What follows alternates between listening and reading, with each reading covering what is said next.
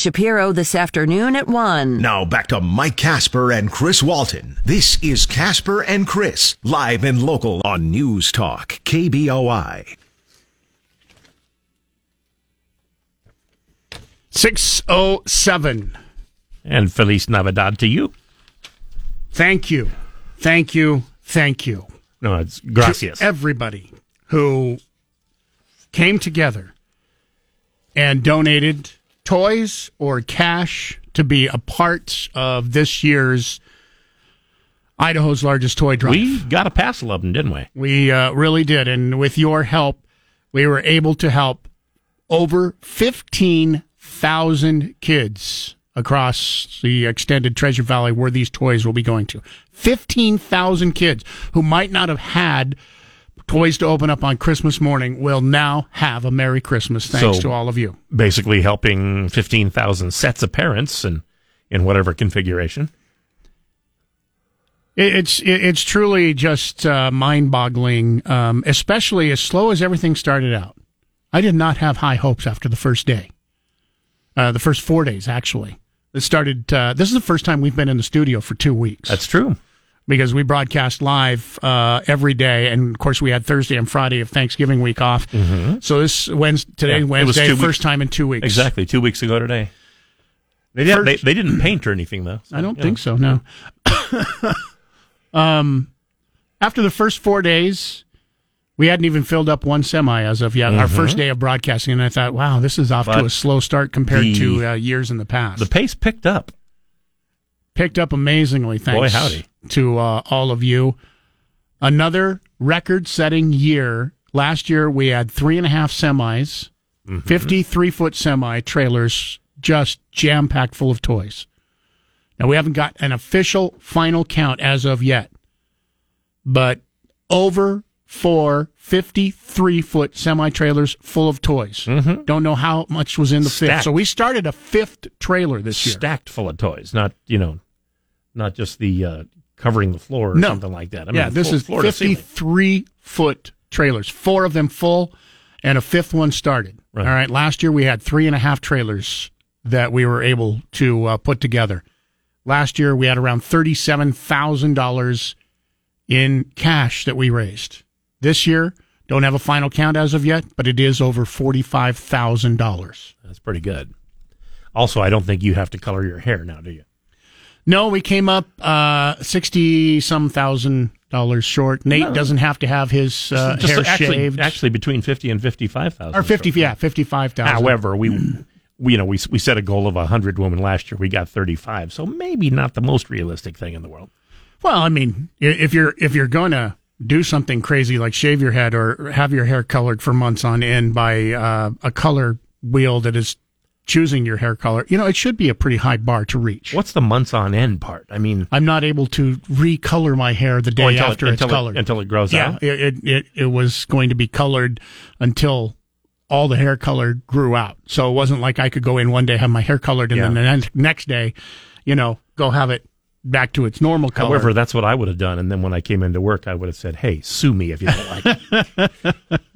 Yeah, but good luck next year of uh, putting together uh, some sort of challenge and have people believe that you're going to follow through on it. Um, I just, it's very humbling, uh, by the way. And uh, I know Nate Shulman spent a lot of time out there. My guess is he probably went to sleep last night at about uh, nine o'clock and might not wake up until just in time for his show today. Well, that was everyone's advice. On, on the, you know, he, he texted everybody and said it was all finished and what the results were. And uh, I noticed immediately Rick texted him back and said, "Why aren't you in bed?" or something like yeah. that. Yeah, it probably took a little time to, you know, de-stress. Yeah. Um, but thank you so much. Um, again, another record-setting year, and if you looked at the first four or five days, it didn't look like we were going to get to the point where we did.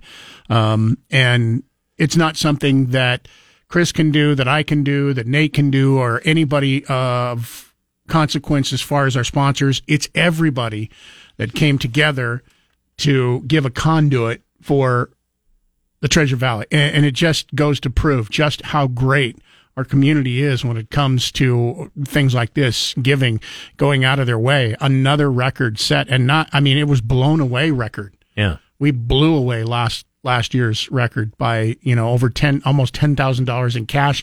Plus, uh, um, it's going to turn you know, out to be close to another full semi-load of toys. Take into consideration the price of toys is actually up from where it was last year, and we still made more toys. Yeah.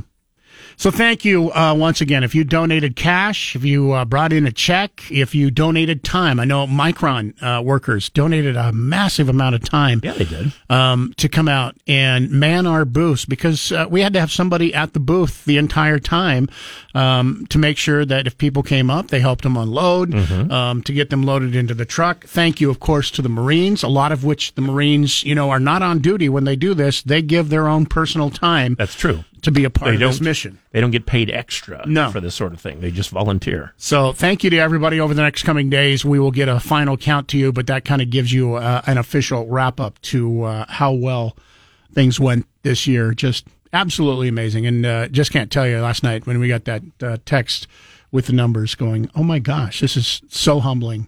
Um, yeah. To be able to put that together. So once again, thank you to everybody who uh, took part in this. Keep in mind, if you still want to give, we're not uh, Toys for Tots is not done. Now, Idaho's largest toy drive is officially over. Toys for Tots will continue to take your donations if you want to donate toys. You're hearing us talk about this this morning and saying, oh, I missed out. I would love to be a part of this. They will take your donations up until December fifteenth. Yeah, so that's Thursday after this. It's next Thursday of next week. Yeah, yeah. So you got about another week. And and the reason why they only do it up until December fifteenth and still instead of the twenty-fourth is because they have to have enough time to get all the toys figured out on where they're going to go, who they're going to go to, and then actually get them delivered to the parents yeah. to make sure that those toys are going to be under the tree on Christmas. So they, that's, they have that's to do the all the, they have to do all the work pre-Christmas to make it a good Christmas. Mm-hmm. Keep in mind, if you're listening to this and saying, hey, this is a, a great thing, um, my family's not going to have a Christmas and you'd like to get involved in this, you still have a chance also to uh, fill out an application to uh, get toys for your family if, you, if you're not going to be able to make sure that your kids have a uh, wonderful Christmas, and every kid should have a great Christmas. Um, you can uh, just Google Toys for Tots Idaho, and it'll take you there, and uh, there's a uh, link that you can fill out an application. I think uh, the sergeant talked to us and said it was about a two-page application.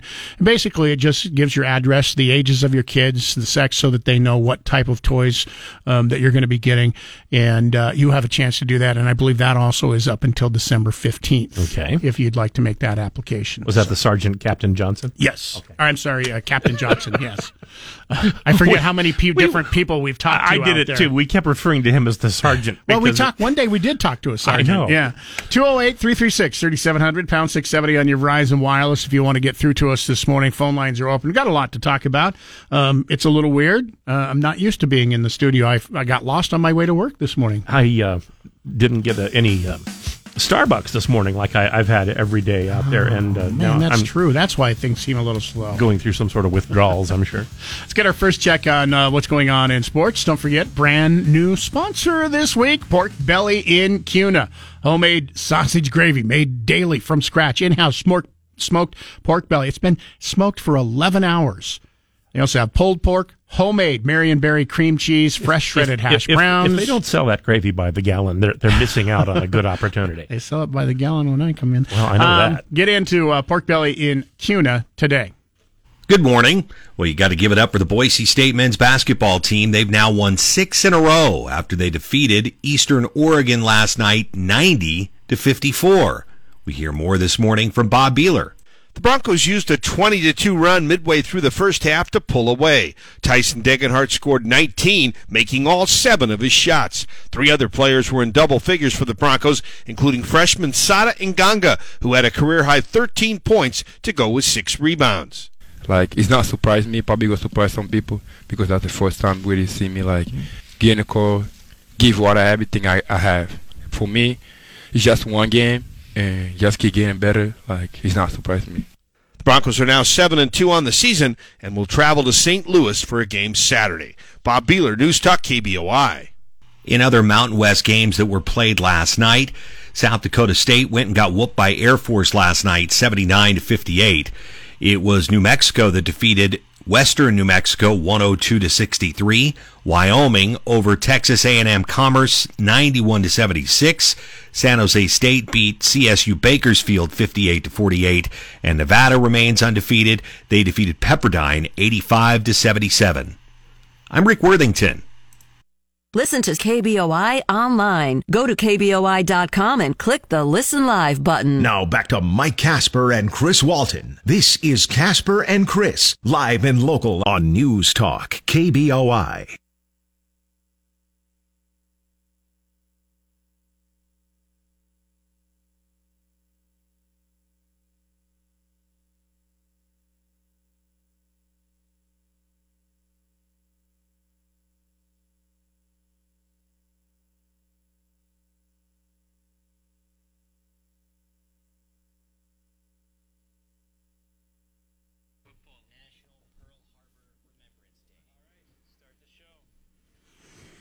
December seventh, National Pearl Harbor Remembrance Day, a date that probably a lot of people didn't realize at the time would change the world. That's true. Years ago, we used to have people call in and, you know, give us their memories of, of, of Pearl Harbor, you know, the actual Pearl yeah, Harbor Day in yeah. nineteen forty-one. But it was, it was eighty-one years ago now. And so, you know, those people are fewer in number, obviously. Yeah. Um, two oh eight, three three six, three seven zero zero, pound six seventy on your Verizon Wireless. If you do happen to remember it, and, you know, that would mean you would be up there in age, but, you know, there are still people who, of course, um, were alive during that time, um, would like to share uh, your memories. Please feel free to do that. You can also email us, Chris at K B O I dot com and Mike at K B O I dot com. Stick around, uh, for you once again today. Uh, more chances for you to, uh, get to see a great comedy show. This is coming up tomorrow night. Bill Burr is going to be at the Ford Idaho Center, one of the uh, most popular and successful stand-up comics current, currently touring the United States. It's great. We had uh, two of the bigger ones here within uh, about a week's amount of time. Kevin Hart was uh, here mm-hmm. last week, wildly successful, and now Bill Burr will be here coming up tomorrow night at the Ford Idaho Center. You get a chance to uh, also be there. We have a free pair of tickets that we're giving away this morning. We'll also have your final chance to win coming up tomorrow morning. We've got a fifty dollars gift certificate to Pork Belly in Cuna. We'll be giving that away coming up here this morning with our Casper and Chris. Uh, damn near impossible question. So um, stick around. Plenty of chances to do some winning this morning at two oh eight, three three six, three seven zero zero uh, or pound six seventy on your Verizon Wireless. Even uh, toll free wherever you're listening, one eight hundred, five two nine, five two six four if you want to get through. Um, by the way, uh, somebody was not happy with yesterday's question. Says, uh, I am disappointed in your selection of the damn near impossible question. There's so much ugliness in our world already without spreading even a minute of the time on what was supposed to be a fun portion of your show. I turned my radio off after I heard the question. So apparently she has something well, I did have the word against bestiality in it. Well, she didn't say that was the reason, though. I, you're assuming. Yeah, I am. Maybe, actually, maybe I'm, I'm going to go ahead and just assume that was the problem. That makes an ass out of you. You know the saying. I don't mind that. Oh, okay. Um, I I prefer to assume that maybe she has problems with Abraham Lincoln, or maybe she has problems with people uh, receiving clemency. I'm I don't gonna, know. I'm going to stick with my guess of bestiality. She just she just didn't like the question. Yeah, and you'll never believe what her name is. Thank you, Karen. Oh wow. I guess. You know what's funny? When I guess with that, that name, there's nothing more that, you would expect. When that first came out, people started talking about, you know, Karen's doing all this stuff. I seriously, I I thought they had named it after my sister-in-law. Her name is Karen. and, and that's the way she acts. I swear to God, I the, the one phrase I probably heard her say more than any other in the time I've known her is, I'd like to see the manager. All right, Karen, just so you know, no more questions on bestiality, Abraham Lincoln, or clemency. Just for you. Thank you. Drive home live and local with Nate Shellman this afternoon at three. Now back to Mike Casper and Chris Walton. This is Casper and Chris, live and local on News Talk K B O I. six forty-two, um, a couple of knuckleheads in the news this morning. On the lighter side of uh, news here on K B O I, if you were to just uh, take a guess, um, you were going to go into Walmart to steal a bunch of stuff, what would be the worst, absolute worst time that you uh, would possibly plan to do that? Uh, during a store detectives convention. How about during a Shop with a Cop event going on? Yes, yeah, so, uh, same, uh, same principle. Yeah. dumbest time to steal something is when the uh, Walmart is jam-packed full of cops. It's even worse when the store is uh, filled with police officers who are actually wearing their police uniforms. Okay, that that that's just stupid.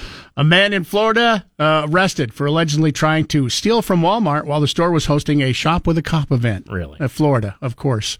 Um, there were uh, between forty and sixty police officers who were shopping with kids in the Walmart at the time, including the county sheriff. Not surprisingly, he had drug paraphernalia on him at the time, including a meth that, pipe. I was going to say, that sounds like a bit of an altered consciousness taking over there.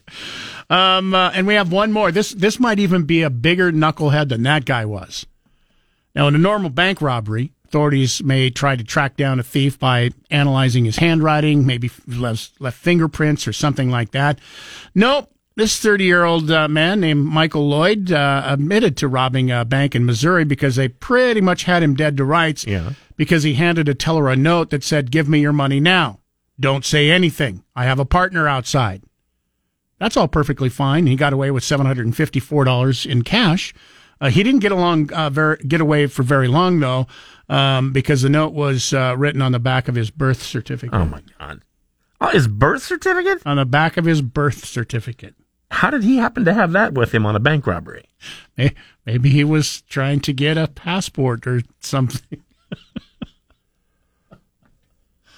Yeah, uh, he, went in, he went in there to get a passport. They were busy, so he robbed the so bank. He robbed the bank, wrote the note on the back I've heard, of his yeah, birth I've, certificate. I've heard stories like that before, like, you know, the guy that goes in and fills out an application to work there and then robs the place, yeah. leaving all his information on the application.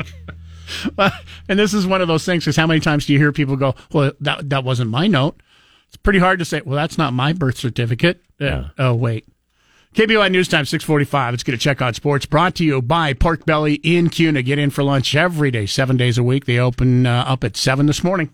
Good morning. I'm Rick Worthington. It looks like U N L V is getting serious about their football program.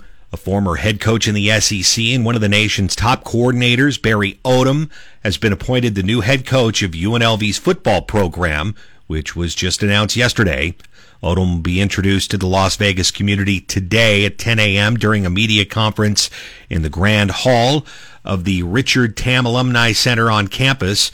Odom comes to U N L V after finishing his third season at the University of Arkansas, serving as the associate head coach there, the defensive coordinator and safeties coach for the Razorbacks.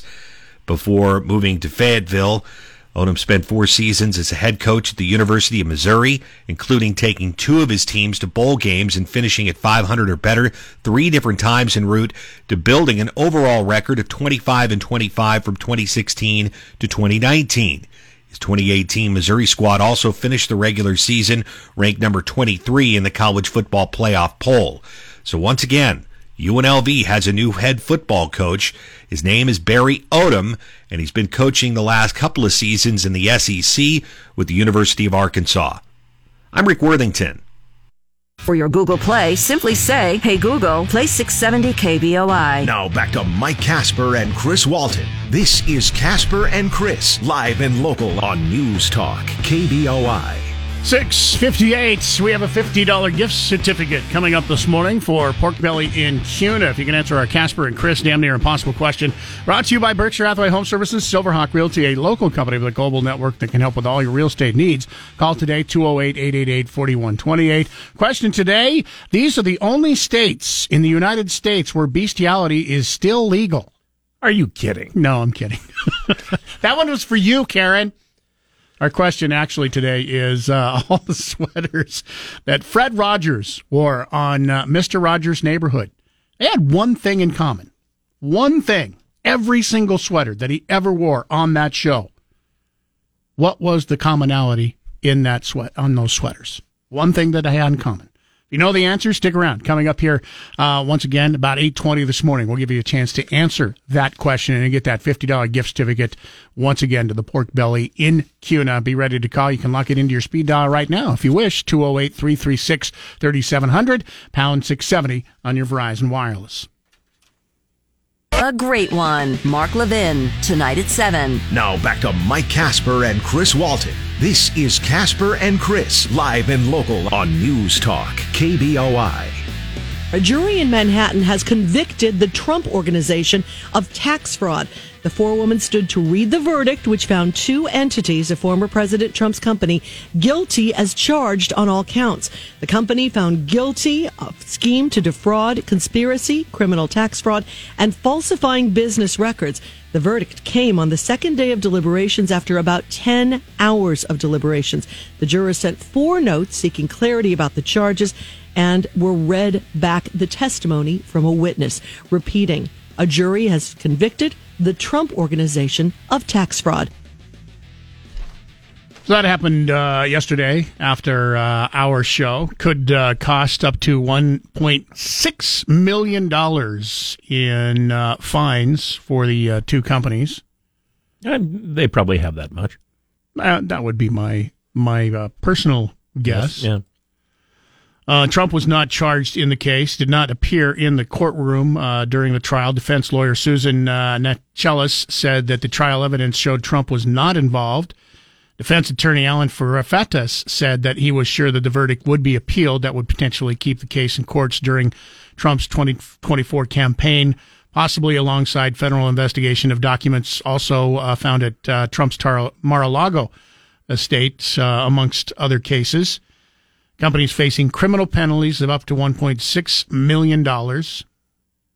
The uh, companies would face uh, sentencing on uh, January thirteenth. Somebody was uh, circulating a meme yesterday that had uh, Trump being uh, interviewed on television, and the little balloon coming from his head said, I've never even heard of the Trump Organization. It is interesting. They don't give the name of the companies. They just said it's a Trump Organization. Well, I'm guessing it has a that's name. Basic, that's basically the name, though. The two Trump organizations are their names? Yeah, just... I, I'm guessing they have... I mean, they have to have a name to be able to have a business license, mm. L L C, and all that. I, I'm, I'm guessing that the organizations are not called two Trump organizations. Well, no. I could be wrong, but I'm guessing that they have a name. Not as uh, such, but yeah.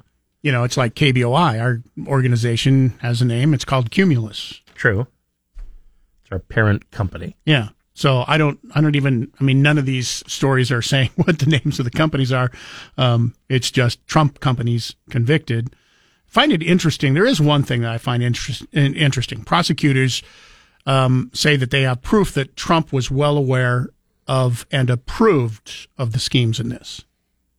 As the C E O? I'm, as the owner of the company, I guess. Yeah. Um, he, here's my problem with that. Are you stupid? Do you, are you a bad prosecutor? If you have proof, why is he not in court? Why was he not charged? Yeah, if, if they didn't bring up the proof in court, my guess is they don't actually have proof. But yet, there you are, even though you didn't bring up charges as a prosecutor saying, oh, we had proof that he fully knew... That, are you that bad a prosecutor apparently, that you yeah. apparently have proof and cannot charge him, bring him to yeah, court, that makes, and find him guilty? That makes no sense. We lost no. even though we had proof. Yeah. We, we never brought up the proof, but we sure had it. Once again, is that is that just something to bring up, you know, a way to make Trump look bad? Possibly. I don't know. I haven't seen the case. I wasn't a part of the jury trial. Now, I will say it only took a couple hours to come back with a guilty verdict. Well, I will I will further say, I as mean, a person who all is... They, all, they, all they proved is somebody did something. I will further say that uh, as a person who has uh, been on one jury trial in my entire life, which I found absolutely fascinating, even though it took up six hours of my life that I'll never get back. It was it was fascinating to be a part of that trial. And this trial w- had to do with uh, check fraud. Mm-hmm. And it was a super simple trial. There were four checks that this person had uh, allegedly signed and cashed. Now, he was admitting his guilt on three of the checks. There was a fourth. The only reason we were there is because he maintained his innocence on a fourth check, which, by the way, was drawn on the same exact bank for the same amount of money as the three other checks and the same exact signature as the three other checks. The reason he said that he was not guilty was because the uh, person who was working at the counter at the time said she couldn't one hundred percent say that that was the person who fraudulently cashed the check. Mm. It took us six hours of deliberations to come back with a guilty verdict in a case that, in my opinion, that simple. I mean, it, after hearing all the evidence, I'm like, he's guilty. And it's like, they, they wanted to discuss this thing, and it was, I mean, the total thing took six hours. This, so took, there were four, this took two hours. So there were four basically identical checks. Yes. Roughly. Yeah. Uh, same handwriting, yep. same everything. Yep. And he admitted to passing three of the bad checks. Yes. But was contesting the fourth one simply because there wasn't an eyewitness? The eyewitness said, I cannot one hundred percent say that this is the person. I think it's the person, but I can't one hundred percent say that it is the person. And in that particular case, it still took six hours. Mm. Here's a case in New York that seems uh, a lot more difficult, has a lot more evidence, and took so, I mean, the, the whole case, this whole case, by the way, uh, that I was involved in, um, took one day. And here's a case that has gone on for months and months. So the jury came back with a verdict in just about two hours. So the, the evidence in this case must have been overwhelming to be able to come back that quickly with guilty verdicts yeah. in, in this particular case. Other things we'll uh, be talking about this morning. Um, there's a proposal already that uh, apparently is going to be brought up in the next legislative session to lower state sales tax from six percent to four percent and still be able to generate over a billion dollars more a year for schools. Sounds fantastic, doesn't it? Sure. You don't get too excited because there's, it's going to raise the price on some say, of the things that you uh, uh, uh, do purchase. I was gonna say, there's probably no downside, is there?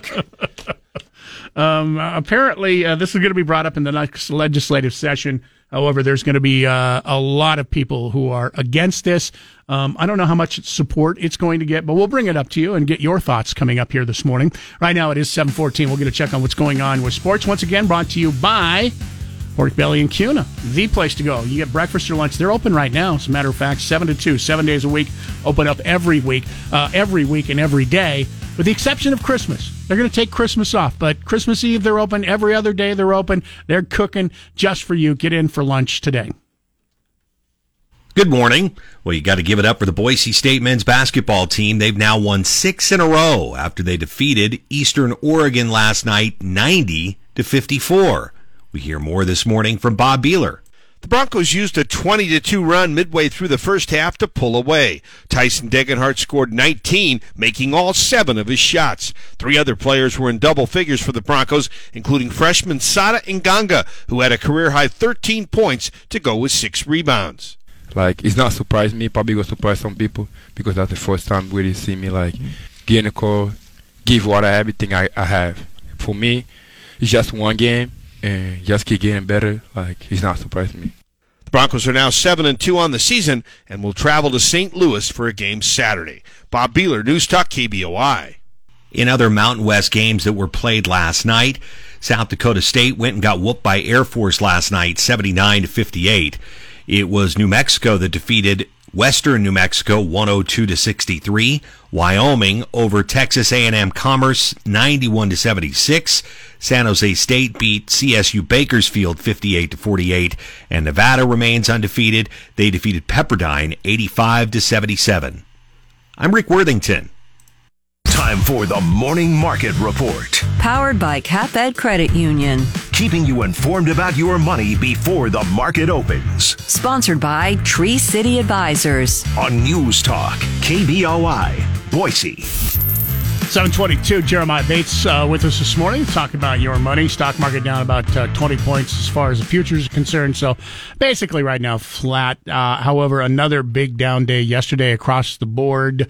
Um, as far as uh, what's going on uh, when we look at the stock market here in December. Not been good news for the last few days.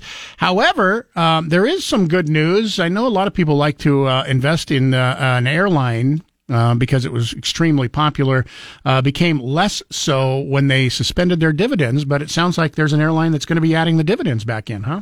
Yep, Southwest is the first out of the major U S carriers that are going to resume payouts to shareholders in the form of a dividend. Now, you got to remember that when the air, the, when the U S airlines received about fifty-four billion dollars in federal aid to obviously keep business operations going, pay employees during the pandemic, One of the stipulations to that was that it prohibited dividends and it prohibited share buybacks. Now, those restrictions were lifted this past fall.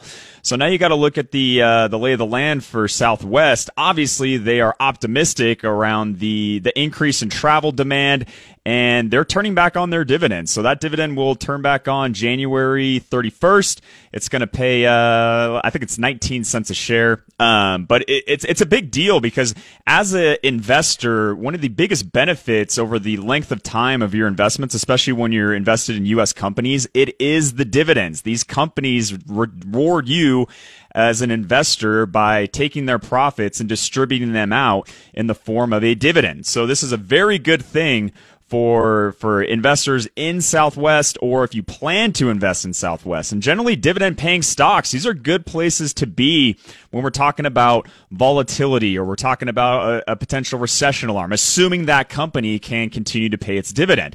So then the question becomes, hey, well, how do I, where do I start? Where do I find good dividend payers? Well, it's a good opportunity to look at a simple list called the div- di- Dividend Aristocrats.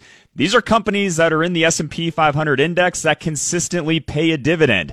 They've not only paid a dividend, but they've raised their dividend consistently for the past twenty-five years. So if you're looking at a company over the past twenty-five years where we've seen all these different market dynamics and different economic dynamics, and they continuously pay a dividend, that's generally a good company to invest in for the long run, in my opinion. Now, if you look at Southwest, its performance for this year just goes to show you the strength of these airlines and the rebound that we've seen. True, it's down close to seven percent this year, but it's much better than the set roughly seventeen percent decline that we've seen for the S and P five hundred. And you got to remember, prior to twenty twenty, Southwest had forty-three years of consecutive quarterly payouts. So it's good to see them get back on track and be profitable and continue these on. And this will likely have a ripple effect across all the major U S airline carriers uh, soon to come.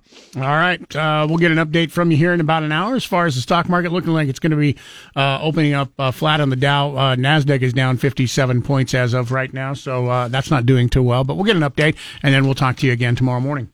Thanks, Jets.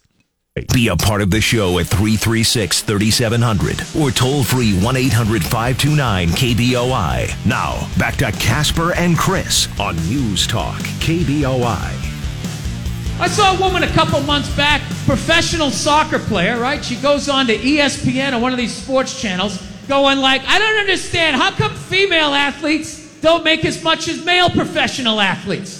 And all of these men had to sit there and act like they didn't know what the answer was. That is a conundrum. I have no idea. Literally, I'm sitting at home screaming at the T V because you don't sell any tickets. Nobody is going to women's soccer games. You're playing in a twenty thousand seat arena. fifteen hundred people show up. That's not a good night. Dude, look at the W N B A. Nobody in the W N B A got COVID. Ladies, ladies, name your top five all-time W N B A players of all time. Come on. That's it. Name five W N B A teams. Name the W N B A team in your city. You can't do it. And then meanwhile, you look at the Kardashians. They're making billions. Real Housewives, bunch of women just tearing each other down.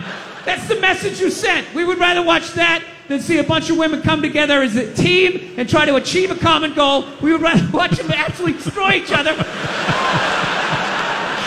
Oh, he is funny. Bill Burr will be here Thursday night, Ford Idaho Center. We have free tickets coming up here for you this morning. Uh, be listening in the nine o'clock hour for your chance to win. We'll be looking for caller six. Don't call us now, but in the uh, nine o'clock hour, we'll tell you when to call two oh eight, three three six, three seven zero zero. Caller six will pick up those tickets. You know, there. Is, I don't know if you had uh, paid attention. Um We had the uh, soccer, U S soccer team had made it to the final round of sixteen when they were eliminated by the Netherlands. Mm-hmm. This was fantastic news for the women's U S soccer team. They got six million dollars because the men made the round of Did they have a, sixteen. Oh, really? Yeah. So th- they get a percentage then if the entire soccer program does Because something. Of the agreement last year. The women's soccer team, whenever the men get paid more, they have to give up a percentage of what they get paid to the women's soccer team. Hmm. Because the men's soccer team made so much more money. So the sport does well, and everybody does well. Sport does well. Men's does well. Um, everybody does. If the women win, they don't have to give up a per- percentage of their winnings. They keep all their winnings because they don't get near paid near right. as much as the men do. But it was a, a great boon for the women's U S soccer I mean, team you know, because was, they made six million dollars to split be, uh, between all the players. That was that was comedy, but he had a point in that the salaries are based on the popularity mm-hmm. of the sport and how many people, you know, buy the merchandise, how many people go to the games, and it's considerably lower for women's sports than it is for men. That's just I, kind of a fact. I the points that he brought up, name five players in the W N B A or nine, name five team names. Yeah, t- I, tell me your five all-time best players. or or even name five. Name the team in your team. town, that's yeah, what he said. I, I, I couldn't do that. You made a great point. Meanwhile, um, people are loving Kardashians and, uh, you know, all those women ripping each other up, so they're still making money. The housewives, right? Yeah. Oh, that, very funny. We got your chance to win those tickets coming up here, nine o'clock hour. Once again, let's get a check on what's going on with sports one final time with Rick Worthington. Brought to you, got a brand new sponsor started this week, Pork Belly in Cuna. If you've never been there, do yourself a favor. Get in and find out what everybody is talking about. Located in the heart of uh, downtown Cuna, and they are open up seven days a week. Um, they'll be closed on Christmas Day, but other than that, they are open up every single day, seven a.m. in the morning till two in the afternoon. Some of the best and most unique items on a menu you're going to find anywhere. Get in to Pork Belly in Cuna today. Good morning. Well, we're seeing some news in the N F L today that the Los Angeles Rams have claimed quarterback Baker Mayfield off of waivers. The Carolina Panthers waived Mayfield earlier this week, something interim coach Steve Wilks says was a mutual agreement between the two sides, saying Mayfield asked to be released after finding out he wouldn't be the starting quarterback or backup in Carolina moving forward. The Rams will inherit the remainder one point three five million dollars of Baker Mayfield's contract. He was expected to fly into Los Angeles last night and could play as soon as Thursday night against the Las Vegas Raiders, as the Rams are in the process of sending the playbook to him to make sure that he can study the offense on the flight. Uh, that, according to E S P N's Adam Schefter, asked if Mayfield has a chance to play against the Raiders on Thursday night. One source told Schefter that there is actually a shot. The Rams were the only team to place a waiver on Baker Mayfield, according to E S P N. I'm Rick Worthington. Tonight at ten, it's Michael Knowles. Now back to Mike Casper and Chris Walton. This is Casper and Chris, live and local on News Talk K B O I. Police also addressing information about the victim's manner of death after Kaylee's father said he learned his daughter's wounds were much more severe than her friend's, fearing Kaylee was the target. Please don't be my child, that's the target. Police telling A B C News they have not provided the family with that information. Now, authorities also tell me they're not trying to refute what the family is saying either. Ultimately, they want to protect the integrity of this investigation.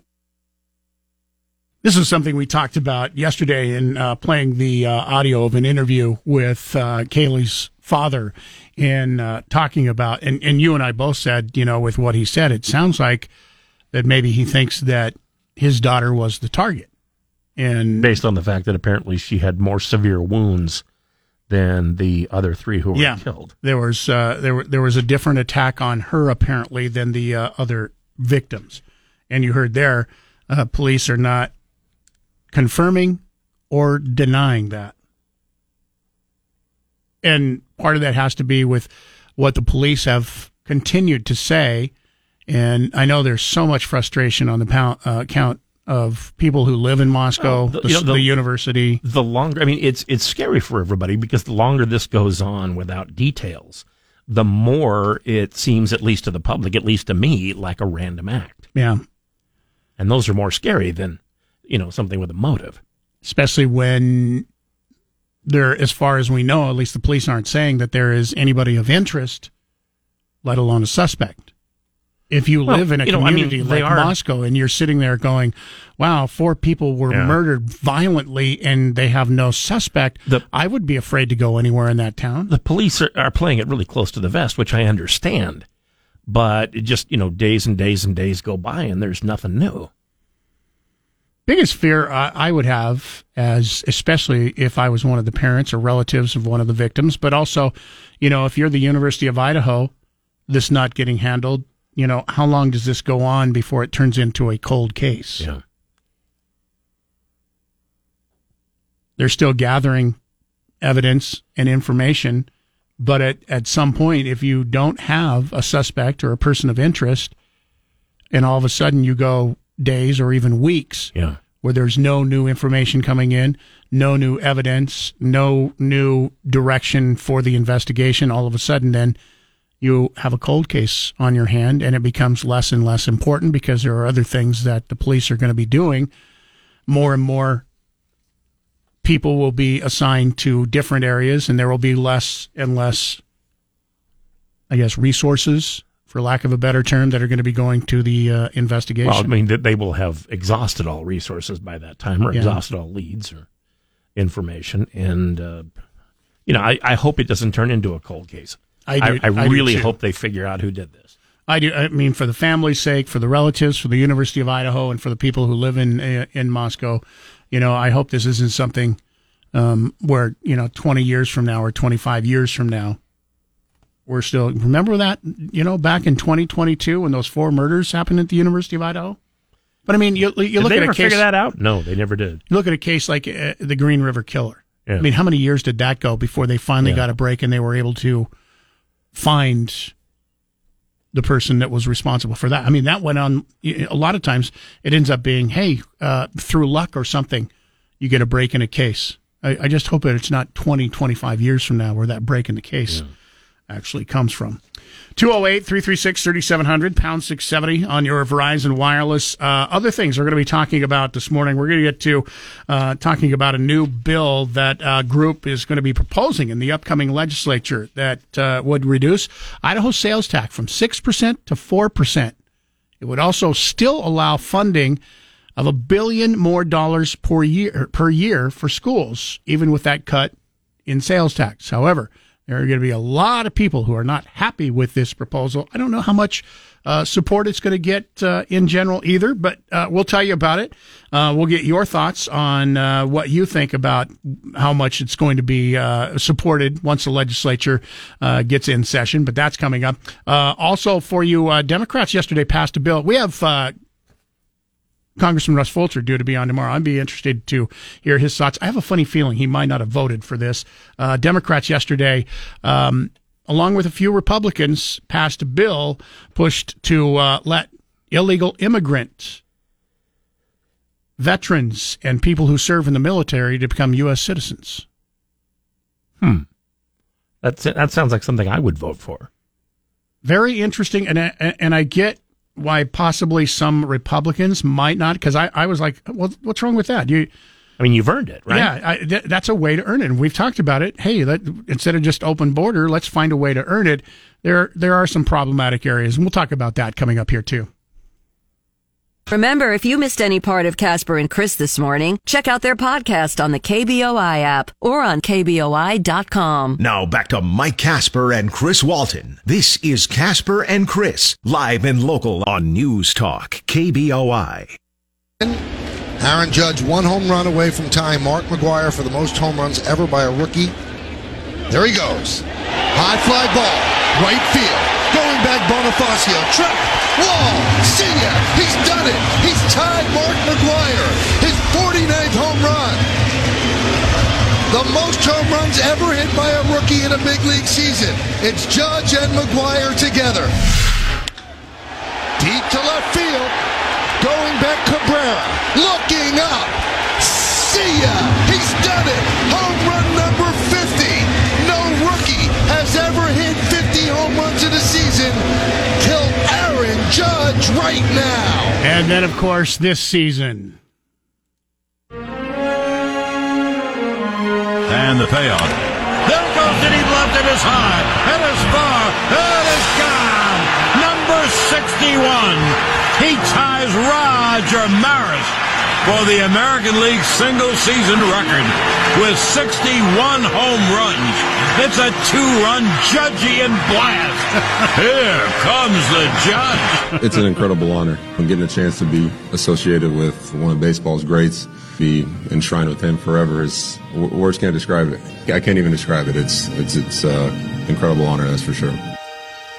And then, of course, the best news uh, of all is you set that record. You do that in the final year of your contract, making you the most sought-after uh-huh, free outfielder, agent. free agent, uh, probably in history, and now um, highest free agent sweepstakes. Massive nine-year deal worth three hundred sixty million dollars. Holy Toledo. forty million dollars average annual value recorded for a position payer, player, beating out Mike Trout's thirty-five point five four million dollars uh, with the Angels.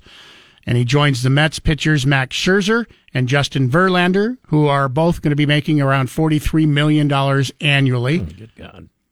Those are the only um, three forty million dollars plus per the, year players in baseball history. Perhaps it's obvious, but the one thing you haven't mentioned is with which team did he sign? The New York Yankees! Okay, it was rather obvious. Kind of surprising. You you have to realize here that Judge had to go, wanted to go back to the Yankees. Um, the New York or the uh, San Francisco Giants apparently offered a three hundred sixty million dollars deal. No idea how many years that necessarily was, but if it was the same amount of money for the same amount yeah. of years, obviously, then, you know, he's like, no, I, I want to be a Yankee. Him, I, th- I think part of his pay was he actually got to own the Golden Gate Bridge, too. So the San Francisco Giants also had offered three hundred sixty million dollars. It's amazing how much spending is going on this year. You have the uh, shortstop from the uh, Dodgers, just signed by the Phillies. Oh, uh, Trey, uh, Trey Turner. Trey Turner for three hundred million dollars. Yeah, the, uh, the Phillies are collecting uh, former Washington Nationals back from when the Nationals won the World Series. I want. I, I saw a meme yesterday. It's like, if you want to be uh, somebody who makes one hundred million dollars, the easiest way to do that is become a shortstop for the Los Angeles Dodgers.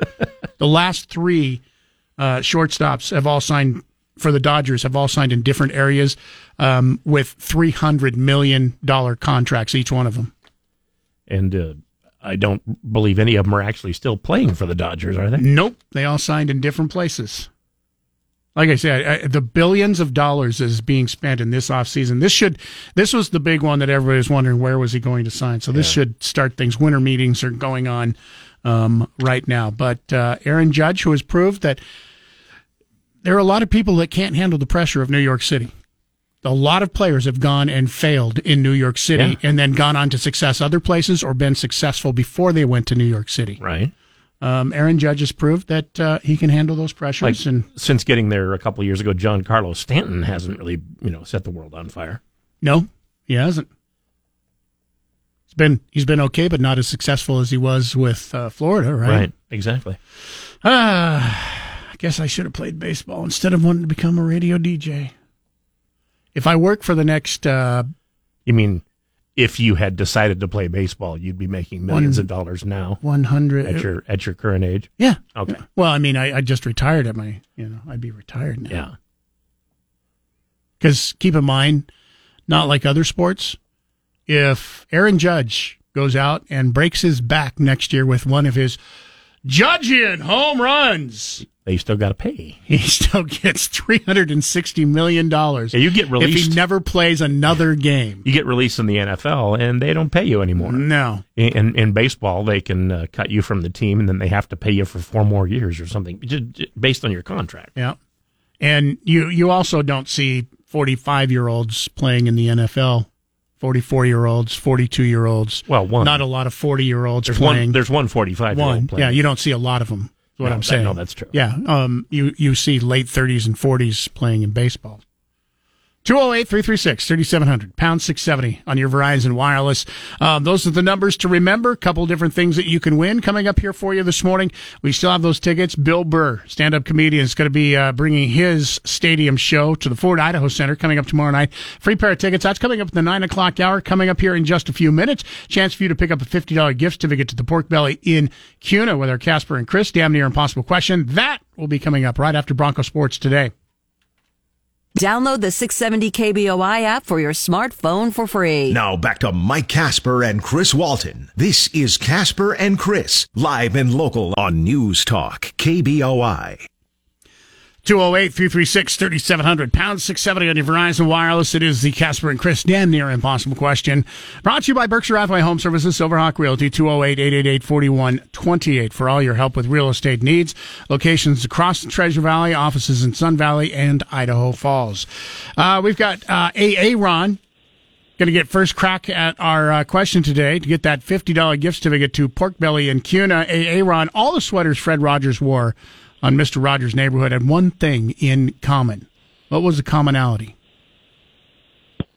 They were all knitted by someone specific, which I believe was his mother. Final answer? Final answer. Final answer. That is it. They were Yay! knitted by every sweater, knitted by his mom, and he always wore a sweater that was knitted, the only sweaters knitted by mm-hmm. his mom on the show. They had zippers. How cool is that? I think most of them were red. I know he had some green ones. I remember seeing him in green sweaters. But I think you're right. I the think only reason I knew that is because that's my wife's my, my wife's personal hero. Is that right? Told me that. That's Mister Rogers. Very cool. Well, yeah. ha- having a great wife paid off for you today. I would definitely take your fifty dollars gift certificate and maybe take her along with you when you go get your meal. It's a great idea. All right. Hang on the line, uh, A A. Ron, and we'll get some information from you. It's Aaron. Say Aaron. It's A A. Ron. A A R O N. A A. Ron. Um, if you didn't People win, don't call you Mike. Some do. Huh. Uh, if you didn't win this morning, don't worry. We still have chances for you to win Thursday and Friday. Um, and we're not even done with the winning here this morning. We have a free pair of tickets coming up for tomorrow night's comedy show, Ford Idaho Center. Chance for you to go see Bill Burr, live stand-up comedian. He's going to be in town, one of the most popular uh, touring comedians uh, this year, traveling through the Treasure Valley. You have a chance to go sometime in the nine o'clock hour. You'll be uh, able to uh, get those tickets. So just be listening for that cue to call. If you want to lock in your speed dial, you can already do that at two oh eight, three three six, three seven zero zero. If you have a Verizon wireless phone, just hit pound six seventy and then be ready in the nine o'clock hour to win. Here from News Talk K B O I. Today from ten to one, it's Dan Bongino. Now back to Mike Casper and Chris Walton. This is Casper and Chris, live and local on News Talk K B O I. Dear Santa, I hope you are having a good day in the North Pole. Is it cold all the time there? Is that why your cheeks are so rosy? My mom says I'm a good helper, but you didn't come last year. Was my chimney broken? I just really hope this year when I wake up, I'm gonna see that you came to my house too. Wow. Donate and help the Marines deliver hope to a child in need. That's what it was all about. Idaho's largest toy drive once again wrapped up, culminated yesterday, the twelve days of Christmas. Thank you to every one of you who took part this year. Thank you to all of the uh, people who m- helped to make this possible. I'm talking about sponsors like T D S Fiber, who gave us uh, a place to do our show every morning in the uh, warmth of a motorhome. We didn't have to suffer. That's I, true. I, I just, for the first time in two weeks, um, just went to the bathroom and almost got lost because I didn't walk to Sportsman's Warehouse to we use their um, facilities. We didn't have to be sitting out there in twenty-eight degree weather wondering why the equipment isn't working. Thank you to uh, Idaho Central Credit Union, Scandinavia Designs. Special thanks to uh, Franz Woody, Bob's Restaurant in Nampa, Canyon Marine and Idaho Marine, G and G Insulation, Shooter's Bench, Bench, Bronco Motors, Biscuit and Hogs, all the brunchettes, the original Sunrise Cafes, Metro Car Wash, Tropical Smoothie Com- Cafe, Utility Trailer, Tate's Rents, Country Inn and Suites, J and J Machinery, Metro Express, where if you gave a toy, you got a free car wash. All the uh, Boomer restaurants, where if you brought yourself uh, a toy and had breakfast or lunch or dinner at one of his restaurants, you got half off your meal. And most importantly, thank you, the people of the Treasure Valley, who do, donated toys, whether it's a single toy, whether it was a carload. We had a hearse load. We had a bus load of toys. We had numerous S U Vs full. We had cash donations everywhere, up from a dollar to ten thousand dollars. Sixteen was it sixteen thousand toys and forty-five thousand dollars plus in cash. Final numbers forty-five thousand three hundred eighty-five dollars in cash. forty-five thousand dollars in cash. Last year, um, it just absolutely blew away our record. Last year, we were at around thirty-seven thousand dollars. forty-three thousand three hundred eighty-four dollars in cash.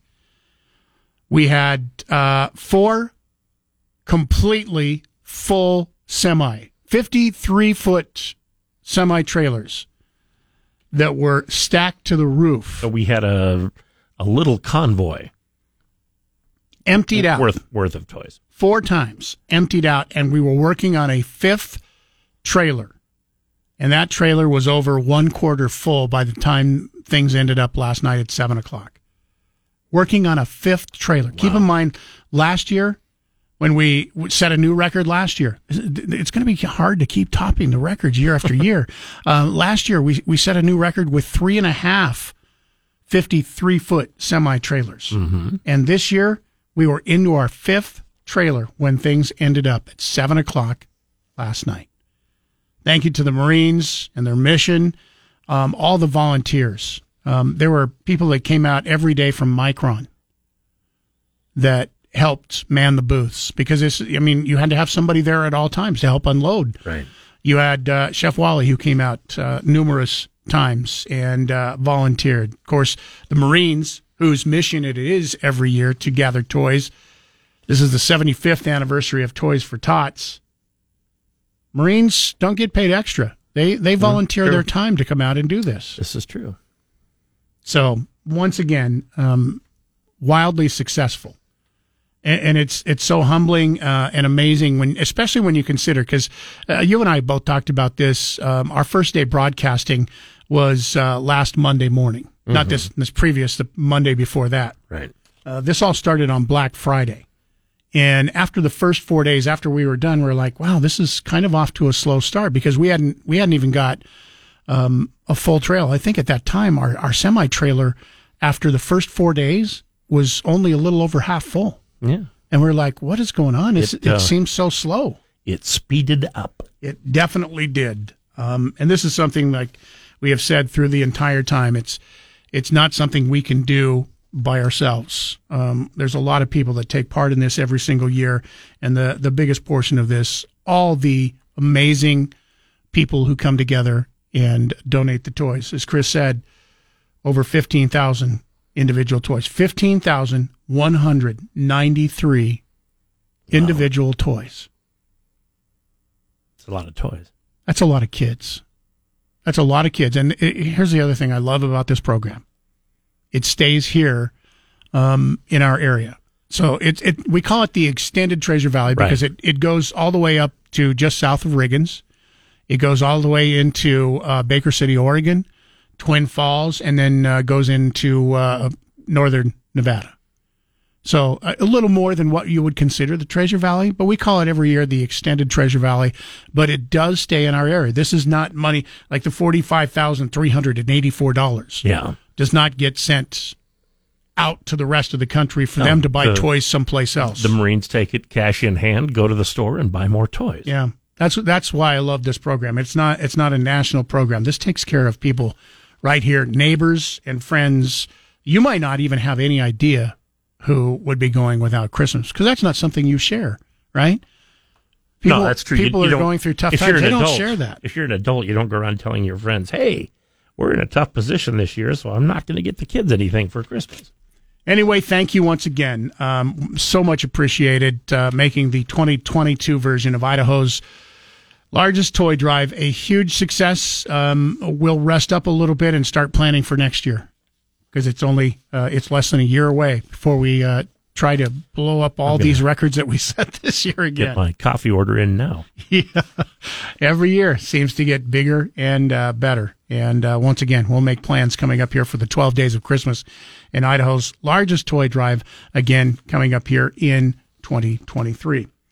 It is at eight forty-three. Our phone lines are open this morning, two oh eight, three three six, three seven hundred, pound six seventy on your Verizon Wireless. One thing we, we didn't get to talk about, um, this story kind of broke um, a little bit yesterday and the uh, day before, having to do with the uh, drug busts, that huge drug bust yeah. in Caldwell. Caldwell Police Department and uh, Canyon County Sheriff's Department, in cooperation, made a huge drug bust on uh, Monday. How huge? According to the uh, police department, enough fentanyl was found to kill every single person who lives in the state of Idaho. And let's hope that's not what they're going to do with it. Well, they're, they're not now because it's been confiscated. Right.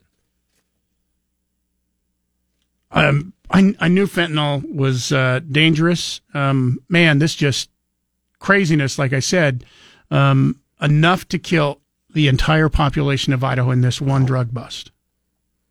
That's pretty amazing. They also found four pounds of crystal meth, hallucinogenic mushrooms, three thousand five hundred dollars in uh, U S currency, two illegally possessed firearms, ammunition, and other evidence commonly associated with uh, trafficking narcotics. Sounds like these people were, uh, I mean, uh, assuming they use the products, they're they're in uh, some sort of alternate reality. One person. Oh, it was all one person? Eric Martin, fifty-four, arrested without incident, charged with several crimes, including trafficking narcotics, weapons violations, miscellaneous narcotics-related offense, offenses, and uh, he has a significant criminal history from California. Well, those Californians who moved here, must like the politics.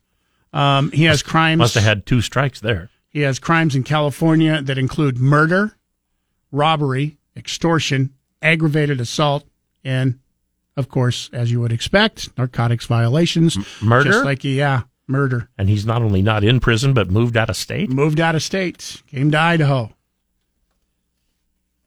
Good grief.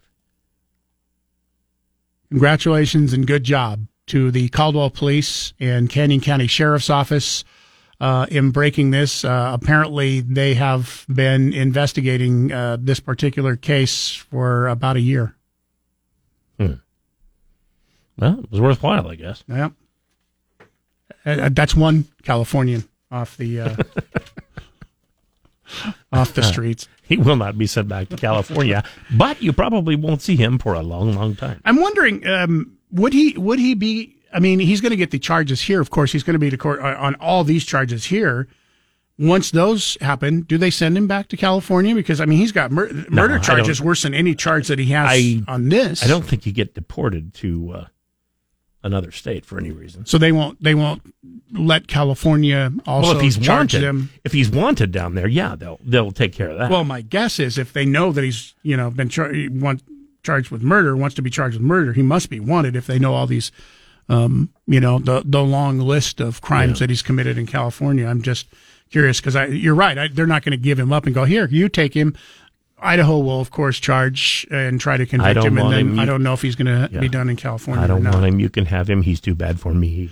two oh eight, three three six, three seven zero zero, pound six seventy on your Verizon Wireless. Phone lines are open. You want to email us, uh, keep in mind, you can also email Chris at K B O I dot com, Mike at K B O I dot com. Text us also, two oh eight, three three six, three seven zero zero, same as our main number. And don't forget, coming up here in the nine o'clock hour, those uh, Bill Burr comedy tickets will be coming your way, so keep listening there. We'll take a break, um, get to some of your phone calls and emails coming up here next. It's six seventy K B O I on Alexa. First say, Alexa, enable the six seventy K B O I skill. Then when you want to listen, say, Alexa, open six seventy K B O I. Now back to Mike Casper and Chris Walton. This is Casper and Chris, live and local on News Talk K B O I. Phone lines are open once again at two oh eight, three three six, three seven zero zero, pound six seventy on your Verizon Wireless. If you want to email us, you can do that, Chris at K B O I dot com, Mike at K B O I dot com, or text us, Mountain Guy, or Mountain Home Guy, uh, text Texted in, says, our nation's economy must be fully recovered and firing on all eight cylinders now. three hundred sixty million dollars for a baseball player. Wow. Well, I think the economy is working within the New York Yankees. Yeah. I, I, I don't know about the rest of the country. It's not really a measurement of the economy, how much, uh, you know, Yankees outfielders are making. Uh, Mike writes in and says, uh, Mike and Chris, a Manhattan jury found two Trump Organization companies, the Trump Corp and Trump Payroll Corp, those were the names, guilty on all charges of criminal tax fraud and falsifying business records connected to a fifteen-year scheme that defrauded tax authorities by failing to report and pay taxes on compensation. Trump was not charged, but he was mentioned repeatedly by prosecutors about his connection to the benefits doled out, including company-funded apartments, car leases, and personal expenses. The jury heard that Trump agreed on a whim to pay the private school tuition for Weisselberg's grandchildren and signed a lease for a Manhattan apartment to shorten the executive's commute. Trump also personally signed his employees' Christmas bonus checks, and he initialed a memo reducing the salary of another top executive, which prosecutors said proved he knew all along about the fraudulent scheme. The prosecutor said this trial was step one, implying a case directly charging Trump is in the works. After the verdict, Trump called the case a Manhattan witch hunt. Not the uh, only thing that I uh, agree with, in my opinion, that you got correct in your statement was that Trump Corp and Trump Payroll Corp were found guilty on all charges. Mm-hmm. The the other things that you mentioned, none of them are against the law. None of them prove that he knew what was going on. Now, he very well could have known. None of them is proof. And when you go to court, you have to have proof. That's why I asked the question earlier this morning now, with prosecutors saying they have proof is, that he knew that this was going on. Were they stupid, or they just don't think they're the, good enough prosecutors is, to pull it off? Is the problem with uh, paying for the executive kids' private school tuition that uh, it was not reported as uh, compensation to him or as part of his salary, and therefore there was no tax paid on it when there should have been? Is that it? Um, once again, that wouldn't be a problem for Trump because he's not the one that would file the taxes on the person well, receiving it, them. It, it wasn't a problem for him. That's it, what I, that's was, what I mean. But this Mike's yeah. trying to allege that all this proves that he knew what was going on. None mm. of that proves that he. First of all, none of the stuff that you mentioned is illegal. Not one thing. Bonuses, bonus checks, reducing the salary, um, signing a lease at a Manhattan part- apartment to shorten the commute. None of that proves anything. That's why when the prosecutor says, uh, we know, we have evidence that uh, Trump, you know, took part in this, then why wasn't he charged? Why yeah. wasn't he in court as, as part of this? And I know you said the prosecutor said this trial was step one, implying a case directly charging Trump is in the works. No, it doesn't. He just said that it's step one. That doesn't mean that Trump is going to be the next step or anything. He just, all he said was step one. Now, yeah. Trump might be step two. We don't know that. You're, you're, you're trying to make stuff that isn't in, uh, how would a, uh, uh, an attorney say it? Not in evidence at this time. There we go. Now, you're, this, you're, doesn't, this doesn't look surmising. good for Trump. Yeah, this I, I agree. This doesn't look good for Trump, and there may be more coming, but as of right now, there is not. And the prosecutor, if he had evidence, why wasn't he charged? Why wasn't he in court? As, as the prosecutor said, we had evidence that he knew what was going on. Yeah. I had that same question. That's very weird to me. two oh eight, three three six, three seven zero zero, pound six seventy on your Verizon Wireless. We will uh, take a break. Don't forget, coming up uh, in the next hour, sometime before ten o'clock, you're going to have a chance to get your tickets to see uh, stand-up comedian Bill Burr tomorrow night. Stick around for your chance to win. Shapiro this afternoon at one. Now back to Mike Casper and Chris Walton. This is Casper and Chris, live and local on News Talk K B O I. nine oh five, good morning. Look at that. Stock market's up one hundred sixty points as of right now. Well, what do you know? Don't say it too loud. Don't want to see it turn around like it did yesterday. Yeah, if you don't want anybody to know, say it very, very, very uh, low into the microphone. Um, uh, looks like I'm trying to get a uh, Standard and Poor is up. Uh, looks like uh, Dow is up one hundred sixty-two, as I said, and even uh, NASDAQ is even up. That was the one that was down a whole bunch this morning, but it's even up a little bit today as we keep our eye on um, the uh, stock market. Taking your phone calls and uh, emails this morning. Phone lines are open at two oh eight, three three six, three seven zero zero, pound six seventy on your Verizon Wireless. Those numbers are also going to come in handy a little bit later this hour. Somebody's going to win stand-up comedy tickets. Bill Burr is going to be at the Ford Idaho Center tomorrow night. Free tickets for you. Listen for that cue to call. Um, uh, email in Mike at K B Y dot com. No name says, from what I've been able to find, and it hasn't been easy since media doesn't seem to be putting out details, Trump Payroll Corp had a comptroller who paid himself fringe benefits without paying taxes on those benefits. Sounds to me like Trump is completely responsible. Not. Not even sure why Trump's name is connected. Heavy sarcasm here. From what I understand, New York City's judicial system hasn't even tried a murder case in six years, but they've had time to persecute Trump. Why do they hate him so much? Is that true? New York has not prosecuted a murder case in six years. That seems unfathomable.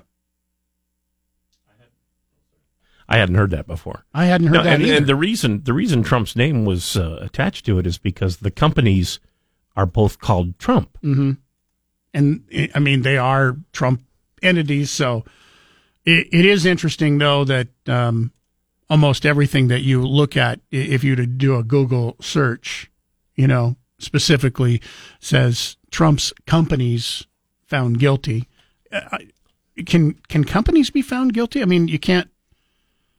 Granted, I, I know that, you know, the, it's the company that the money is going to be coming from, but aren't individuals the ones that are actually responsible well, for whoever, the crimes? Yeah, whoever made the decision, I guess, to do this, or whoever just did it themselves, you know, whatever. But I guess they were just going after the company just to make sure that they, if there's a fine, the company pays it, I guess. Yeah. And, and it, it, there's going to be a fine. We'll, we'll find out after the first of next year, because uh, they will figure out how much that's going to be. Um, maximum, it sounds like, that the company can be fined is one point six million dollars. Now, I know you probably think, hey, that's going to be Trump. That's going to cost Trump a lot of money. It'll cost the company money, but I'm sure that Trump yeah. is protected just like all other business owners, you know, and that's part of the reason why you put a company into an L L C, for example, so that, you know, y- you are protected personally from things that people within your company might do so that you can't be sued. Now, the company is going to have to be responsible for that. So if the company, you know, takes a one point six million dollars hit, that's that's going to hurt. I don't care what mm-hmm. company you are. If you're paying one point six million dollars, it's definitely going to hurt. Um, yeah, I don't think it comes out care. of Trump's personal pocketbook, though. I don't care who you are. That's painful right there. That, that is painful. Uh, Paul in Nampa, you've been patient this morning. Appreciate it. You're on News Talk K B O I. Good morning to you. Good morning, guys. As usual, a stellar program. Congratulations on the Toys for the Tots. Um, don't forget, today is December seventh, which is an anniversary for the United States of America being bombed out of nowhere on this date in nineteen forty-one. And there's, there was a lot of lives lost that day. Um, you know, the one thing that just keeps on itching at me, just makes no sense, is how we can have over one hundred ten thousand deaths caused by one pill, basically, and that's fentanyl. And the President of the United States says absolutely not one word about it. It's almost like he's complicit and he doesn't want to make it known that he is by keeping silent about it. But would you, what would you want him to say in, in a situation like that? That we're trying to do something to curb the people that are responsible for it, to bring it into the United States and to give it to our kids. That would be pretty darned important, you'd think. I mean, he, he talks about everything else, it seems, that has to do with money, but he doesn't want to talk about anything to do with the, the people that are here as citizens of the United States. Yeah. I do find it, he is, he is getting, and, and most of the fentanyl that comes into this country comes from across our southern border. Thanks for the call, Paul. In his um, State of the Union address in uh, twenty twenty-one, he did make beating the opioid crisis uh, kind of one of the keys of what he called his unity agenda. And let's see, they've awarded one and a half billion dollars for all states and territories to address addiction and the opioid crisis. So that's a little something. They've invested one hundred four million dollars to expand substance use treatment and prevention in rural communities nationwide. I mean, they've done a few things. It is interesting. He is getting cured it, yeah. roundly criticized this week because he was in Arizona this week. Mm-hmm. And he was asked the question, why are you not going to be visiting the border? You're right here in Arizona. It's just, uh, you know, quick trip down to the border. You've never visited the border, even though, you know, his press secretary said, oh, yeah, he's been to the border before. No, he's not been to the border before. Been to a border. And uh, he, he was asked why he wasn't going to, while he's in Arizona, visit the southern border. And I don't know if he has writers that can help him out with responses to questions like that. But the worst answer that you could possibly give, I think, and especially with as much problem as people are saying that we have with our border and the over two point three million illegals that were caught trying to illegally cross the border this year, is that I have better stuff to do. Hmm.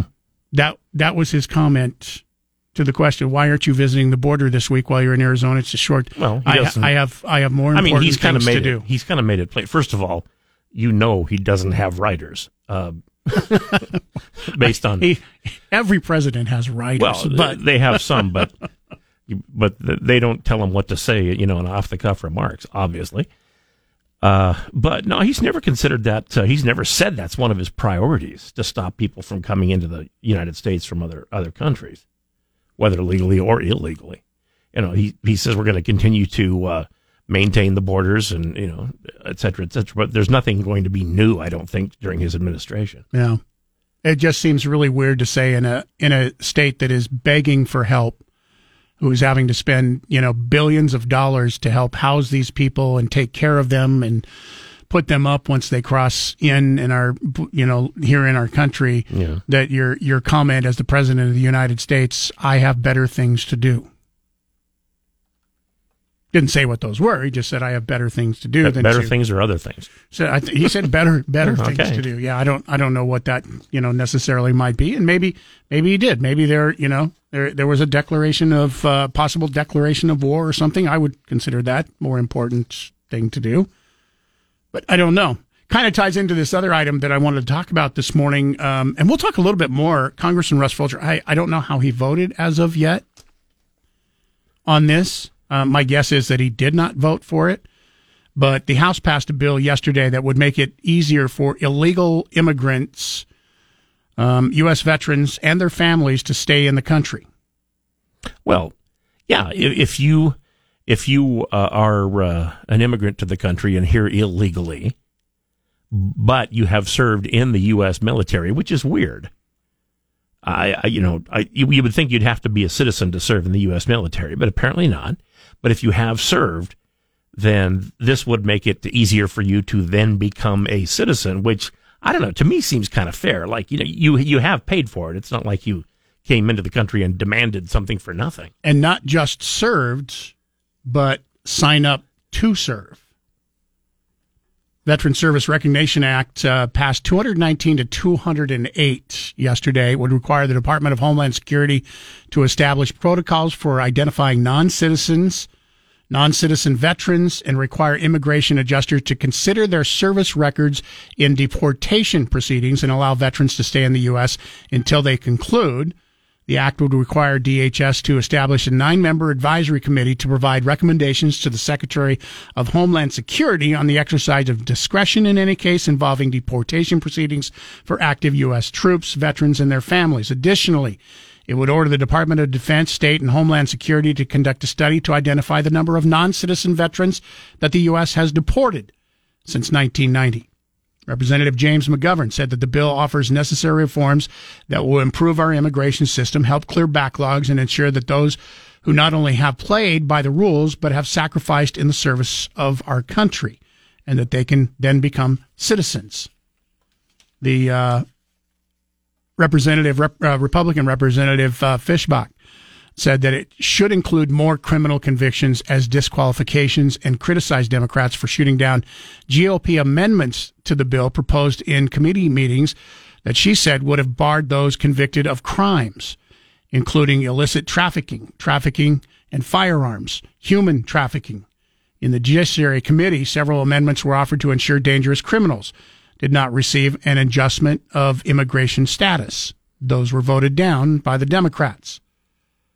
Representative Darrell Issa of California, an Army veteran, said that the bill would block those discharged for bad conduct from receiving um, citizen benefits. It should block those that, you know, are guilty of crimes from being allowed to become U S citizens, even though they've served in the Army. Those convicted of crimes, yeah. Yeah. Um, the move may help the Pentagon build its forces amid dwindling recruitment rates, with the bill ordered uh, training for military recruits on the steps uh, required for non-citizens to apply for citizenship, citizenship after enlisting in the uh, military. Um, as of right now, you are not allowed to ask for citizenship until you have served at least one year in the military. This would open it up that on the first day of your military service, you would be able to apply for citizenship to the United States. You and I have talked about this. Well, it seems like I've said of, this seems like a good idea. Well, it seems like a compromise to, you know, pe- people don't want somebody coming into this country and draining resources without adding something, you know, mm-hmm. to the country. Uh, work, for instance. Uh, and it, it just seems that if you, if you come directly to this country and immediately want to join the military or do join, you know, the Marine Corps, the uh, uh, Army, Air Force, whatever, uh, that you are willing to pay a price to be here. It, I've actually... It, it, It feels that way. Anyway. I've actually said on this show, you know, if you want to have illegals into the country as a way, instead of just saying, hey, you, you made it, you've been here for so long, we're just going to make you legal. It's like, do something like this. Say, if you come into this country, yeah. you serve a minimum of four years in the military, honorably, or you will, even you'll be given citizenship. Or even alternative service. Yeah. Because as you, as you said, it, it's a way to show that you want to be a meaningful part of the United States of America, be a good citizen, instead of just saying, hey, um, here's where's my handout? I came yeah. into this country illegally, now give me all my free crap. You've you've had a chance to earn it. I don't have a problem with this. However, um, the, the Republicans who voted for uh, against this bill, um, I, I do say uh, I don't want that as a workaround for illegals to come in who are guilty of crimes going, oh, well, I murdered somebody, or I was drug trafficking or human trafficking, um, found guilty of that. But if I just join the military, I become a U S citizen. I can just get around it that way. I, yeah. That I agree with. I don't want that to happen. Uh, your thoughts. Go ahead and weigh in. two oh eight, three three six, three seven hundred, pound six seventy on your Verizon Wireless. Listen to K B O I online. Go to K B O I dot com and click the Listen Live button. Now back to Mike Casper and Chris Walton. This is Casper and Chris, live and local on News Talk K B O I. Phone lines are open uh, nine twenty-three. Taking your thoughts on the bill passed through the House. Don't know if this is going to get through the Senate, but it did pass the House, and it did pass with some support from Republicans yesterday, two nineteen to uh, two oh eight. Um, that would, what was that? Uh, generally, when there is a bill that's basically a Democrat bill and a few of the Republicans join them, uh, it's never the ones from Idaho. No. That's why I'm pretty sure that Congressman Fulcher, who we're going to have on the show tomorrow morning, we'll ask him about this bill. And, and I, I, I have a funny feeling, uh, even though I haven't talked to him about it, don't know anything about it, Um, has some of the problems with the bill, just as we described the reasons uh, that some of the Republicans already said that they voted against it, was because you couldn't block those who were discharged for bad conduct from receiving receiving citizenship benefits. Yeah. Um, I, I wonder how much more support had they not blocked those amendments to the bill, you know, saying if you were found guilty of drug trafficking, human trafficking, et cetera, um, if that disqualified you from receiving citizenship, even though you had served in the military, I wonder how much more Republican support there would have been had those amendments been allowed to be added to the bill. I don't know. But we're taking your thoughts this morning. Do you think this is a good idea? Could this help? Um, I guess you you could almost say it's it's two, two things in one. Um, it, two, it helps. Two, we, two. We, we're we're gonna, I think this year, ten thousand across all military. Um, be lacking of ten thousand recruits um, for a goal of recruiting to all branches of the military this year. That's how, how far they're going to fall behind in their goals. Mm-hmm. This would help in that goal. Um, it would also help in um, for those illegals who are trying to get citizenship legally in this country. Put some, put some skin in the put some skin in the. Uh, Yeah. game. You know what I mean? Paula writes in and says, what good would it do for Biden to go to the border other than a photo op? By the way, you can't join the military if you have a felony pending. That's whether you're a citizen or not, apparently. N- no, but if you've been in the military, you've served in the military, you were an illegal, and then you have a felony afterwards, you can still get citizenship. That's what that was what they were voting against. This isn't just for people who are going to join the military. That's part of it. It's also for many who have served their time in the military, still illegal, which I didn't, I'm like you, I didn't realize that if you were uh, not a legal citizen that you could join the military already, but apparently there have been, you know, over ten thousand in the last ten years that were illegals that have served so in our military. Just, you know, add that to the list of things we weren't aware of. Yeah. Uh, John F. says, how many witch hunts is Trump facing? Here are a few. One, under investigation by federal and state prosecutors for his illegal taking and handling of classified documents at Mar-a-Lago. Two, the effort to overturn the twenty twenty election results, including commanding Mike Pence to refute the election and the riot at the Capitol. Several members of the U S. Capitol Police and Washington, D C. Metropolitan Police are suing Trump, saying his words and actions incited the riot. Three, he is also facing a two hundred fifty million dollars civil lawsuit from the New York Attorney General, alleging he and his adult children were involved in a decade-long fraud. The A G is seeking to permanently bar them from serving as an officer or director of a company in New York State, among other penalties. Four, investigation into his attempt to overturn Georgia's twenty twenty election results. Yes, Trump is concocting many witches' brews. He's a Halloween weenie. That's John F. Thank you, John. Referring to witch hunts. You are one hundred percent true, because anybody can sue anybody for anything. Anybody can make allegations, and who knows? Maybe some of these he will be found guilty on. Right now, they're just charges, allegations, and suits that have been yeah. that have been filed. So, yeah. two oh eight, three three six, three seven hundred, pound six seventy on your Verizon Wireless. We will uh, take a break here. As we go to break, news coming up here next. Uh, phone lines are open, and while we have a uh, few phone lines open, let's go ahead and give away these tickets to, uh, once again, tomorrow night's stand-up comedy show. Bill Burr is going to be in town. It's your chance to win your tickets right now. Caller number six, two oh eight, three three six, three seven hundred, pound six seventy on your Verizon Wireless. Caller six, you have those free pair of tickets. Bill Burr, Ford Idaho Center, tomorrow night. Dial carefully. Good luck.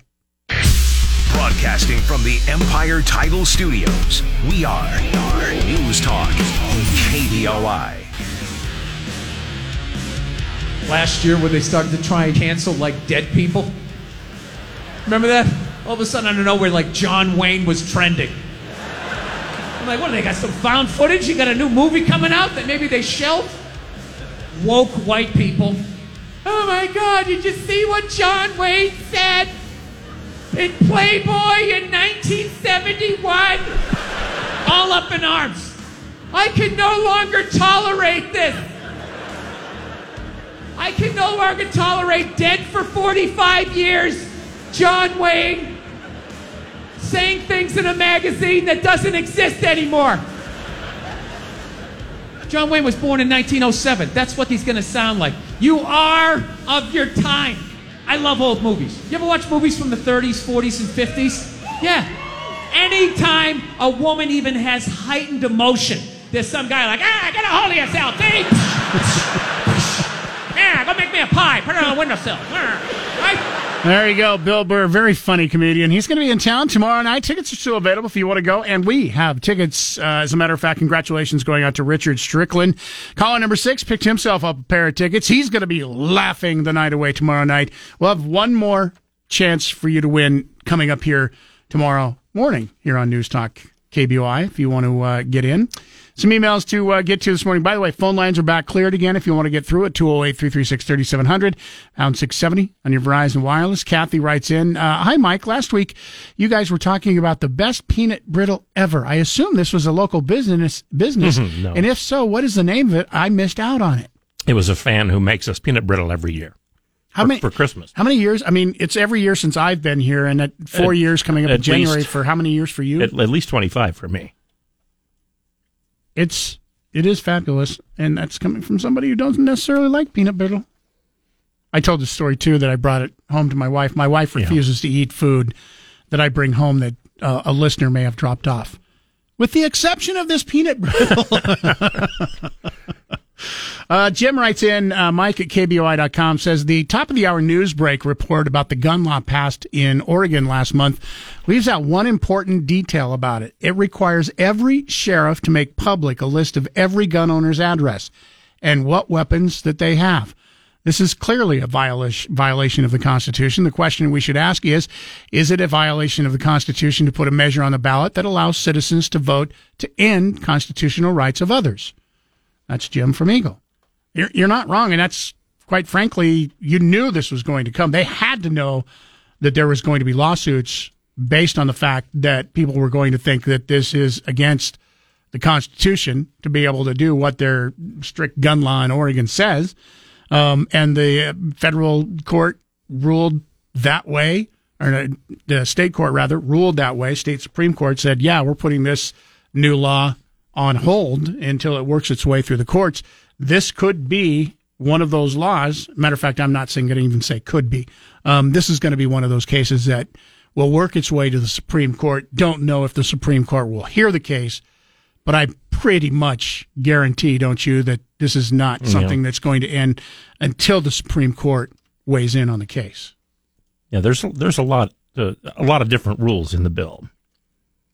Uh, Mike from Garden City writes in and says, when Trump promised we would get tired of winning, I didn't realize he meant Democrats would get tired of winning.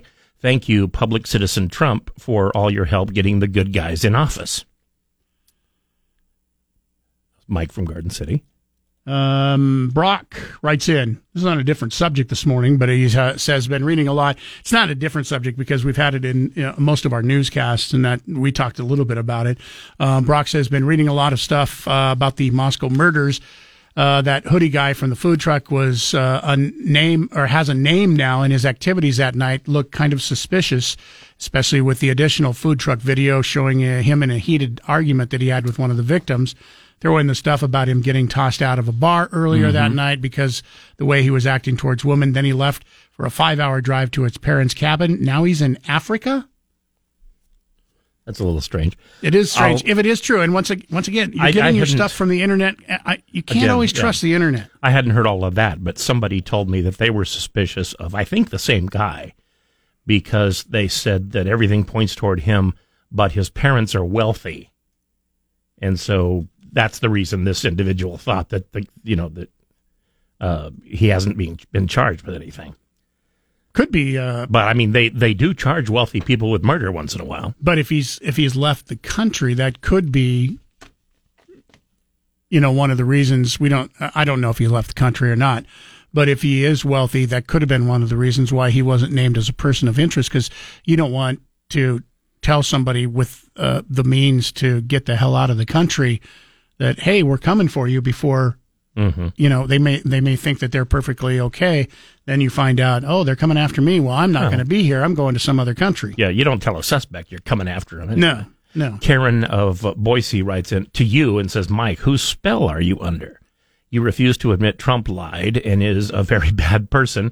You have very little scruples. Your far-right views are slowly going away.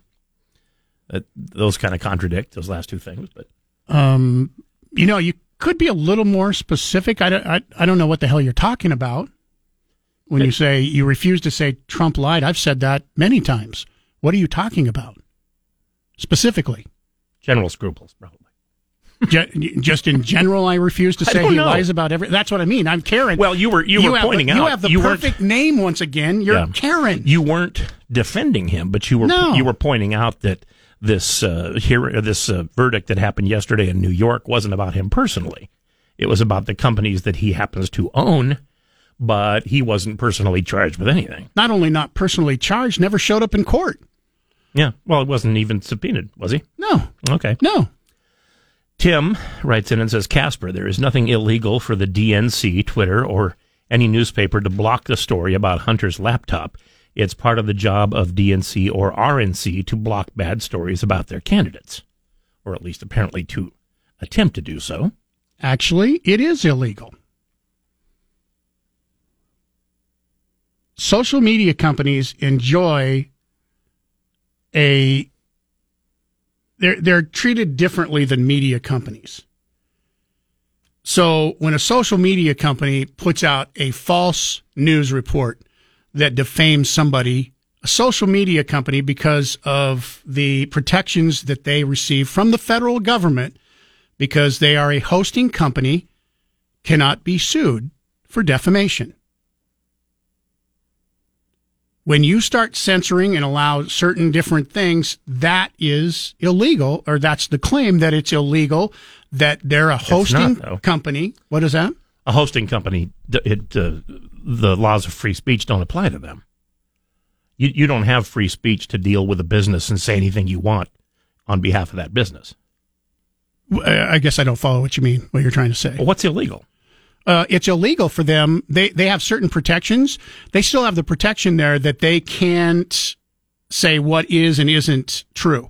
They are not supposed to be a harbinger of what is the truth and what is not the truth. And when they do take that step, then they are now becoming a media company and lose should lose that protection, because the protection says you can do what you want here because you're not going to be charged with something. You can't be um uh sued for defamation because mm. you are not the person who, quote unquote, is supposedly saying what is and isn't the truth. Well, being You're sued, just the hosting but, company. But being sued for defina- uh, defamation and doing something illegal are not the same thing.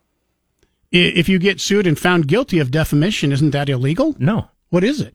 You've, defamation, you've been found guilty defamation, of defamation. Defamation isn't illegal. That's why it's a civil. Uh, that's why it's a civil trial and, and not a criminal trial. So you can't be found guilty of defamation? No, you can be you can be sued for libel, you can be sued for slander. Well, I know anybody can sue anybody. But you can't, but you can't you, but you can't be arrested for libel. No, I didn't say you could be arrested for libel. You still can go to you, you, you but still you get go arrested, to court. But you get arrested for things that are illegal. Right. And you don't, so right. It's not. So if you're if you're saying this is a crime, I'm not saying that it's a crime. Right. What I'm saying is it, it is not right because they have certain protections from the federal government to allow them to operate the way they operate. Essentially, uh, when somebody says something on Twitter, it's not the Twitter company saying it, it's the person who put it on. Exactly. That's what it means. And when Twitter says, you're not allowed to say that, so we're not, we're going to, which has been proven to have happened. Sure. Well, I mean, the, they, the, the New York they, Post they, had the story it, on the Hunter, Hunter Biden's laptop. They told it straight out. Also, they, they said when, when people were, uh, putting up a lot of information about COVID, anything that they thought was not true, they censored. Right. Anything they thought was not true. Not that wasn't can, true. You can get into anything Twitter, they thought can, was not true. You can get into Twitter jail for a week by implying that, uh, you know, somebody is, is an nincompoop. Right. But t- Twitter jail and... Don't ask me how I know that. Twitter jail and deleting from reputable news sources like the New York Times or Washington Times, mm-hmm.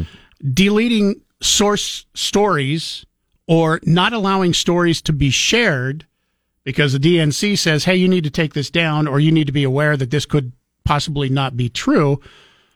That's not Twitter's job based on the protections that they get from the federal government as just a hosting company. Yeah, that's what I'm saying. However... And that's legally, where and that's where they're getting in trouble, and why legally, so many people are up in arms about the Twitter files that were released on Friday. But legally, I mean, the D N C, the R N C, neither one is a government entity. No, and so legally, there's nothing really wrong with them asking you to take Le- something down. It's not a crime. No, no, not at all. It's not a crime. Um, doing it and having it done, though, when Twitter did it, that's not right. It would be like if you wrote to Twitter and said, "Several people have been using my name and saying things that aren't true. You know, please stop them from doing so." Uh, they may or may not stop, but right. You're certainly allowed to write that in if you want. Right. Um, yeah, it's it's not a crime. Was it was it right? You know, and, and I mean, quite frankly, and I said this before, Hunter Biden is a private citizen. Why are you asking, as the De- Democratic National Convention, to take out stories that have been proven as true off Twitter? And not allowing stories and links that have been proven as true to not be shared by people on Twitter. Mm.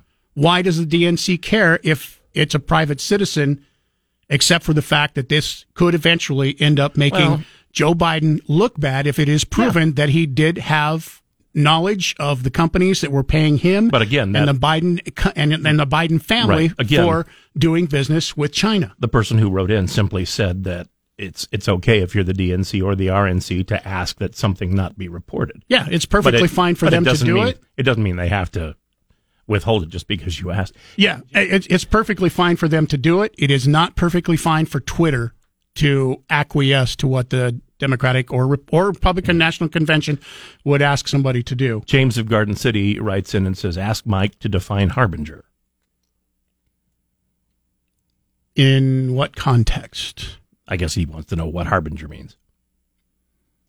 Okay. Or very possibly what you think it means. Okay, we'll take a break. two oh eight, three three six, three seven zero zero. I will uh, come back. I can back. do that, too, if you we're, want. We're up on uh, late for this break, really late for this break. When we come back, since you don't know the definition and obviously don't have Google, I'll give it to you coming okay.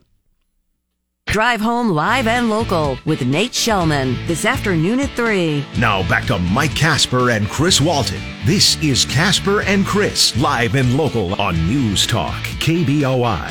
Harbinger, a noun, a person, thing, or thing that announces or signals the approach of another. Um, other definitions, uh, one that in- initiates a major change, a person or thing that originates or helps uh, upon a new activity, method, or technology, yeah. Pioneer, something that foreshadows a future event, something oh, that gives gonna, an anticipatory sign of what is to come. I was just going to use the uh, example of a robin. A robin is a harbinger of spring, because when you see a robin, you know that spring is there coming soon. There's there's uh, use in the Unless word... You- Harbinger. Unless you see one in August. Uh, by the way, if you're uh, looking for definitions of things, all you have to do is, if you have a computer, go to this wonderful thing called Google, Google, Google, uh, Google, and uh, just put in uh, whatever definition you're looking up, and I, it's like magic. It comes right up. I suspect he just wanted to know if you knew what it meant. I used it in a sentence when I used it, so obviously I must have. It's a harbinger of things to come. I used it correctly in a sentence mm-hmm. even. Um, other emails in this morning, Mike at uh, K B O I dot com.